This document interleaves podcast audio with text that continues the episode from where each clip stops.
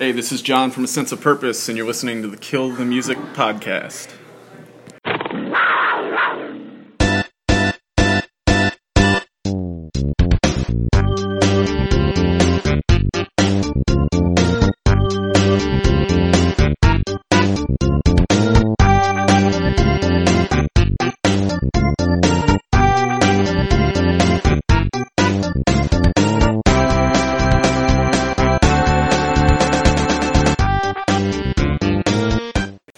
Everyone, Jordan from Kill the Music here. Listen to the Kill the Music podcast, and my guest today is John Benjamin from A Sense of Purpose, who we ranked number one on our top five unsigned bands from Ohio list. John, how you doing? Thanks for coming on the show. Good, man. Thanks for having me. So let's go back to like the creation of the band. Like you were in high school. Uh, college, college. It was like right after our freshman year of college. Chris and I um, went to school together out in Bowling Green, Ohio, um, and we lived in a dorm room together. Um, we'd played in a high school band together. We'd been friends for years, um, and so we, we were. Uh, while we were off at school, um, he was still writing and recording music in our dorm room. Um, we were like doing little uh, vocal demos and things of songs that never saw the light of day, but a lot of songs that ended up becoming uh, like the first A Sense of Purpose songs. So what were some like gateway bands you were listening to, or stuff you were, you know inspired you to start the band at least? Any particular concert you went to, or Uh, well, so I mean, I've been I've been musical my entire life. Both of my parents were musicians, um, and Chris started at a very young age too. So we played in bands together. Uh, in like we started making music together in like middle school, and we played in a band together in high school. Um, so there were bands kind of like some of the classic uh, metalcore. Um, like Bullets for My Valentine and Avenged Sevenfold, Trivium, like of the time. This was like 2007 or whatever, so it was kind of the heyday of, uh, of metalcore. And uh, from there, I don't know, it got proggier. Um, it got more technical. Chris studied a little bit of jazz guitar, um, and so that kind of that influenced his writing a bit with some of the dissonant chord shapes and stuff, um, and interesting progressions that he uses so much.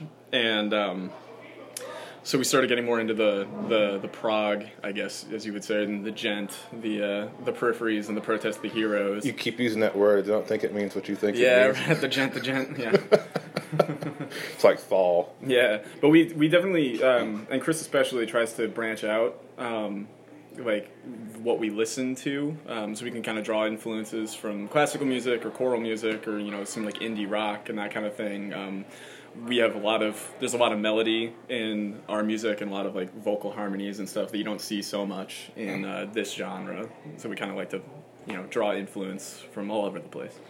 I know you said you draw influence like from all over the place, but any like particular music now you listen to, like making this new record? Uh, new well i mean we've been playing we've been playing out more uh, in the last year and we've been getting outside of um, ohio and playing some shows outside of the area with some like sick bands that are like killing it right now like Erra and um, veil of maya um, and i don't know we're kind of drawing a little bit like i don't know djent and the genre seems to be changing uh, Mhm. granted everything's kind of always changing but um, it seems like more and more people are getting kind of bored of the the standard format of like op- you know open zeros with screaming and stuff and like random hooks and so kind of um, I don't know. So Erra is doing is killing it. Like New Northlane is amazing. Um, Architects has been a huge influence uh, for me as like a vocalist um, in the last year or so. Um, I don't know. It's exciting. It's it's it's cool that like people some there's there are still people that like still really like loud rock music uh, and you know with, with pop music nowadays it's all I don't know it's very computerized and monotonous. I mean, there's some good pop. Oh, there's definitely some, yeah no there's definitely some good stuff.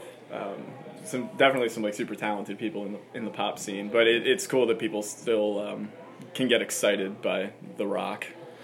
Can you smell what he's cooking?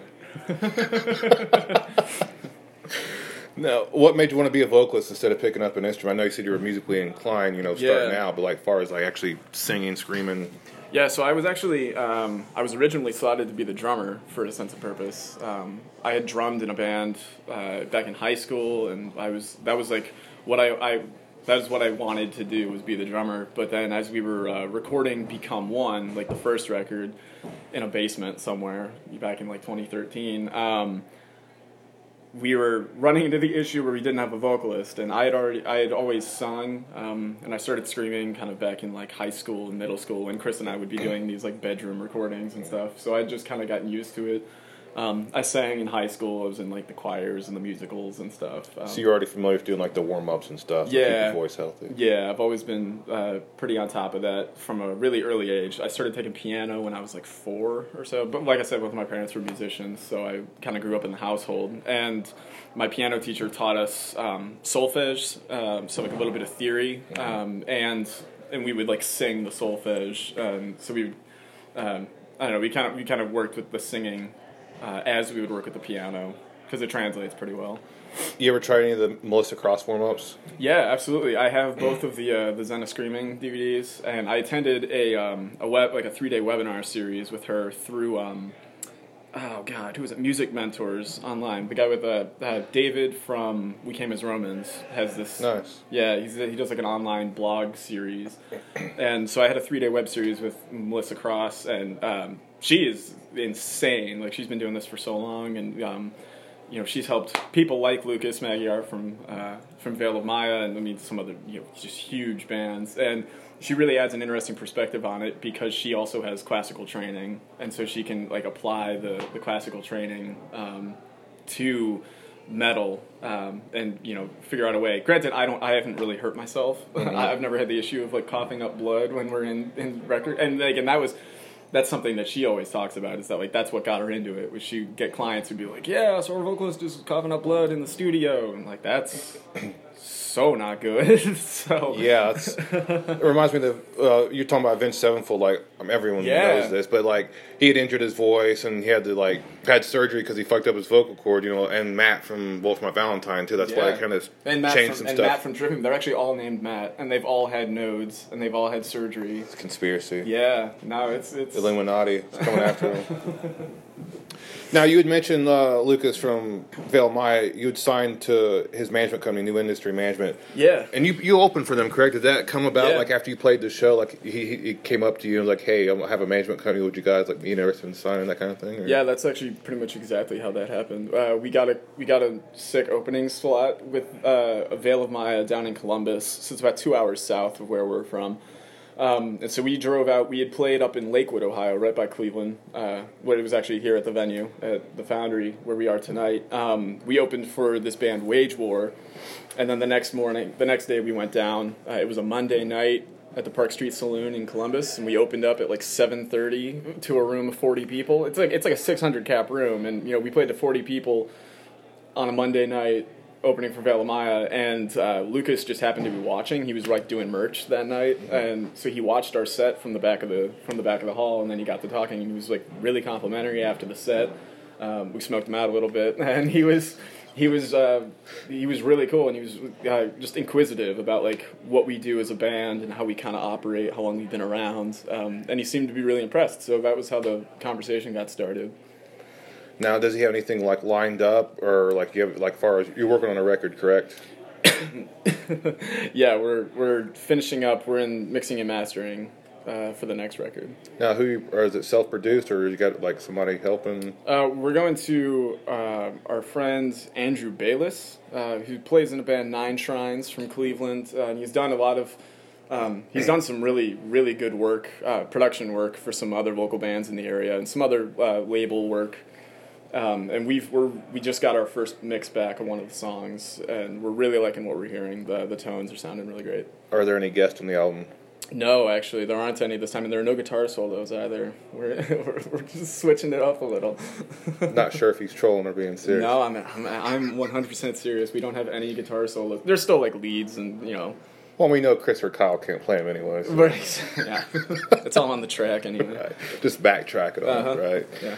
Um, you guys put out, the, you know, the Hey Listen Zelda EP in 2016. Any, any plans to cover like another video game like franchise or at least uh, something inspired like Awaken the Dreamers? Um, I don't know. We the Zelda thing all kind of came about like Chris had just kind of done it in his free time because Chris is a nerd and loves Zelda and he grew up playing the games and so he would just kind of lock himself in his room and he you know he writes stuff and he draws inspiration from all sorts of things including video games. Um, he's he's toyed with the idea of doing some more uh, Zelda themed things because he like he loves Zelda and they keep coming out with you know new fantastic music and and games, visuals and things that he can kind of draw influence from. Um, I don't know. We'll see down the road maybe. Anything else you want to shout out or promote before we wrap this up? Well, I mean, some of the bands playing tonight. Yeah, right. So I guess that's pretty easy. You know, huge shout out to our friends in Ira Hill. Um, we're playing this kind of local showcase up in Lakewood tonight with a bunch of friends. Uh, so I mean, it's always great to be. It's always great to come out here. We've kind of. Um, I don't know. This band sort of started here at the Foundry and like up in the Cleveland area. That was where we really started to. Um, I don't know. It seemed like we started to get a bit of a following. Um, so it's always fun to come back here. We've we've played a couple sold out shows here uh, at this venue.